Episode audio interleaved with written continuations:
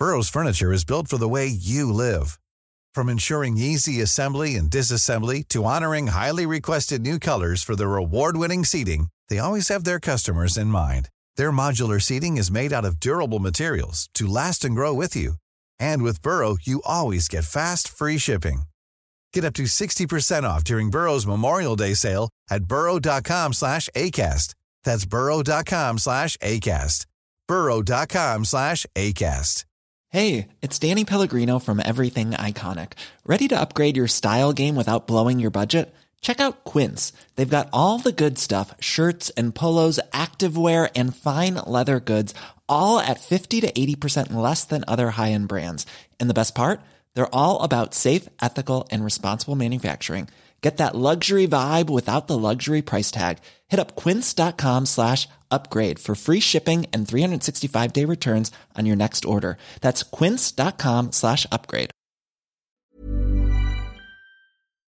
Congratulations, True Crime Addicts. We've survived another week. It is Friday, July 14th, 2023. And this week, California police arrest a new serial killer. A Colorado dentist will get his next root canal in prison. And the biggest headache in the unsolved Tylenol murders case has died. Stay tuned. Yes, super excited. We are all pumped to have James Renner. James Renner on. Suspects that James Renner has zeroed in on. James Renner's once again drops a bombshell. Investigative journalist, reporter James Renner, who's been on the podcast, longtime friend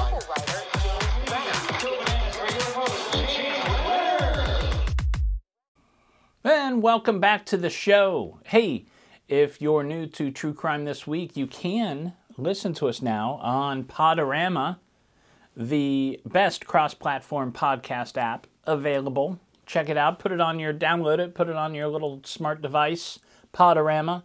For more information, podurama.com. I am heading on tour this week. And if you're in the area, you should come out and see me, get a signed copy of my new book, Little Crazy Children. It's a new true crime thriller. Um, it starts off tomorrow. I'll be in Columbus on Saturday and Sunday this week, July 15th and 16th at the Columbus Book Festival. Then on Monday, July 17th, I'll be at Riverstone Books in Pittsburgh, PA at 7 p.m. And the next day, July 18th, I'll be at the Bookery Bookstore in Manchester, New Hampshire at 5 p.m. On July 19th, I'll be at the Barnes & Noble in Albany, New York. That's at Colony Center, 6 p.m. And I'll be wrapping things up July 20th at the Mysterious Bookshop in New York City. The city's so nice, they named it twice uh, at 6 p.m. So um, it's going to be a fun adventure. Drop by if you can. Uh, if For more dates and times, jamesrenner.com backslash netscape dot poop shoot. All right, let's get to the top stories. Last week, authorities in California arrested a 30 year old man suspected of being a new serial killer, says ABC News. Bryant Rivera is being held by the feds in LA County and is facing extradition to Mexico for the murders of three sex workers in Tijuana. On January 24, 2022, a, a woman named Angela Carolina Acosta Flores was found dead in a hotel bathroom in Tijuana. The coroner found she died by asphyxiation. Rivera was last seen leaving the room that same night and crossed back into the U.S. 13 minutes later. He was a regular at the club where Acosta worked, according to witnesses. The club was part of Tijuana's red light district, also known as Zona Norte. He's the main suspect in two other murders, which occurred in September 2021 and February of 2022. A Mexican law enforcement official was quoted as saying, In Baja California, no one escapes justice. Several donkeys in the area were seen raising their eyebrows. That's a Tijuana Donkey Show joke. Uh, Google it. Uh, next story. 45 year old dentist James Tolliver Craig was charged this week in the death of his wife Angela, according to the Denver Post. Angela was admitted to the hospital on March 6th of this year after falling ill. She was released but returned when her sy- symptoms got worse on March 9th. She went to the hospital again on March 15th, and her condition quickly deteriorated, and she died on March 18th. When the hospital checked her blood, it showed high amounts of cyanide. Police, of course, became suspicious and checked out James Craig's work computer. They found searches on YouTube and Google such as, quote, how many grams of pure arsenic will kill a human? And, quote, is arsenic detectable in an autopsy, end quote. The answer is yes. They also discovered that James had been having an affair with a fellow dentist. James and Angela had been married for 23 years and had six children. Prosecutors allege James put the poison in Angela's pre workout protein shakes. Reminds me of that old Seinfeld joke. What's the difference between a sadist and a dentist? A sadist has newer magazines. Rudy Farias broke his silence this week in an interview with Fox 26 in Houston. Remember the story from last week? This is crazy. Um, we'll recap here in a second. Rudy's mother, Janie, reported her son missing. Well, here's the recap right here. Uh, Rudy's mother, Janie, reported her son missing in 2015 when he was 17 years old. That's eight years ago, folks, after he didn't come home one day. What she didn't tell police was that he returned the very next day. Now, she told Rudy that he'd be arrested if the police found out he wasn't really missing. According to Rudy's advocate, Janie also told him that he had to act as her husband now. Rudy's father was a former police officer who lost his job for rigging speeding tickets before taking his own life in 2014. Now, during that time when he was missing, if somebody came to the house, she would tell Rudy to stay in his room and lock the door, not to make any sounds. He reappeared earlier this month when police found him sleeping in front of a church not far from his home, covered with cuts and bruises. Rudy told Fox 26 that he felt like he was brainwashed the whole time. Quote, It's as if I lived my life in a prison, Farias said. I just wanted to be free. I just wanted to live my life. End quote. He's now on his own. He's not with his mother anymore. Um, and that would make him, what, uh, 25 years old now? Jeez. Houston police have so far declined to charge his mother with any crime. They haven't charged her with anything yet. A very weird story. Most parents complain that the kid won't leave and get a job, and, and here we this is the exact reverse. So, um, note to self: I need to call my mom. So let's take a little break. Uh, after the break, uh, I have some news. Uh, one of Charles Manson's followers has been released from prison. Um, the main suspect in the Tylenol murders case has died, and uh, there's updates in the Michael Turney case and more. Stay tuned. Please hang up and try again. Hey, it's Danny Pellegrino from Everything Iconic. Ready to upgrade your style game without blowing your budget? Check out Quince. They've got all the good stuff shirts and polos, activewear, and fine leather goods, all at 50 to 80% less than other high end brands. And the best part? They're all about safe, ethical, and responsible manufacturing. Get that luxury vibe without the luxury price tag. Hit up quince.com slash upgrade for free shipping and 365 day returns on your next order. That's quince.com slash upgrade. If you're looking for plump lips that last, you need to know about Juvederm lip fillers. With Juvederm Volbella XC and Juvederm Ultra XC, your lip look, whether it's subtle or bold, can last up to one full year with optimal treatment and no additional maintenance. Find a licensed specialist and see if it's right for you at juvederm.com today. That's J U V E D E R M.com. Add fullness to lips in adults over 21 with Juvederm Volbella XC or Juvederm Ultra XC. Do not use if you have severe allergies or a history of severe allergic reactions, or if you're allergic to lidocaine or the proteins used in Juvederm. Tell your doctor if you have a history of scarring or taking medicines that decrease the body's immune response or that can prolong bleeding. Common side effects include injection site redness, swelling, pain, tenderness, firmness, lumps, bumps, bruising, discoloration, or itching. As with all fillers, there's a rare risk of unintentional injection into a blood vessel, which can cause vision abnormalities, blindness, stroke, temporary scabs, or scarring. For full important safety information, visit juvederm.com.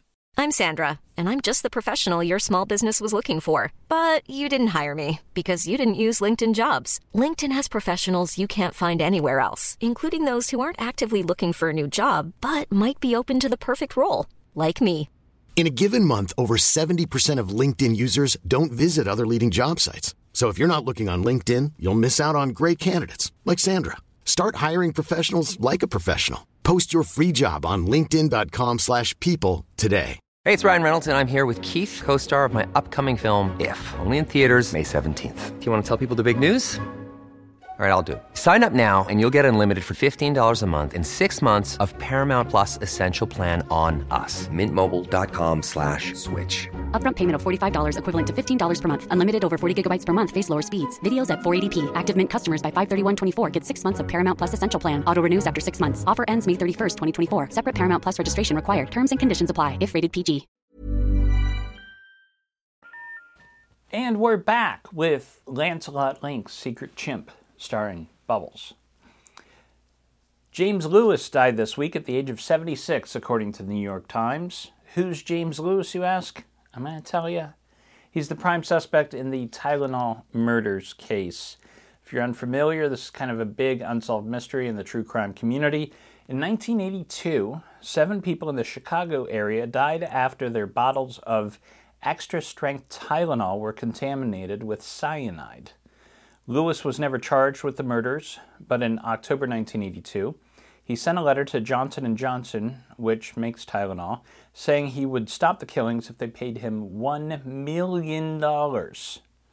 For that, he was convicted of extortion and spent the next 12 years in federal prison. He always denied involvement in the murders themselves, though. He said he was just trying to, you know, seize the opportunity.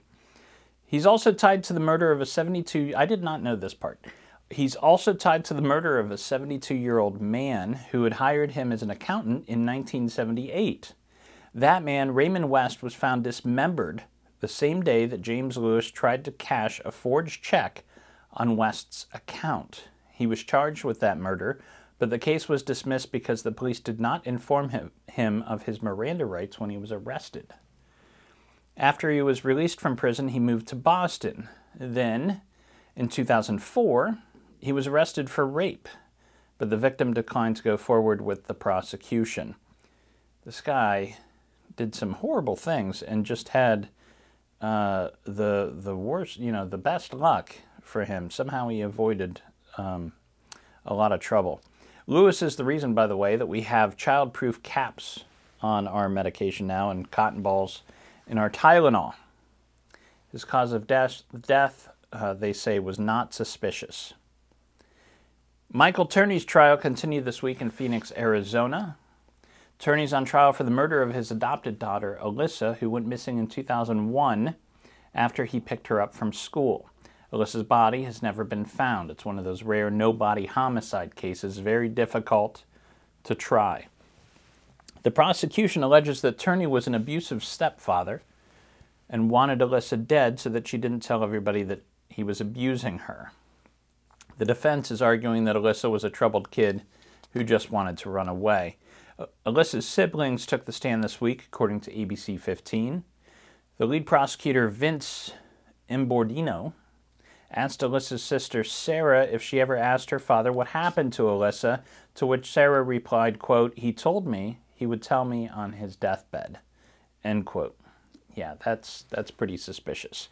Alissa's brother John also testified that Alissa wanted freedom Sure, but not from her siblings, and none of her, her siblings ever heard from her again. In other news, Charles Manson's disciple and convicted murderer, Leslie Van Houten, was released from prison on Tuesday after serving more than 50 years for the murders of Leno and Rosemary LaBianca, according to CNN. Van Houten's attorney says that she was uh, that she was uh, um, sorry, let me go back here.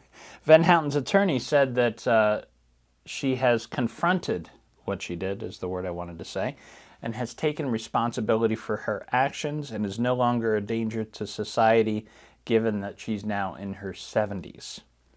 She appeared in front of the parole board 22 times before her release was finally granted.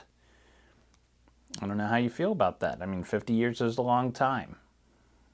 Should she ever get out? I don't know.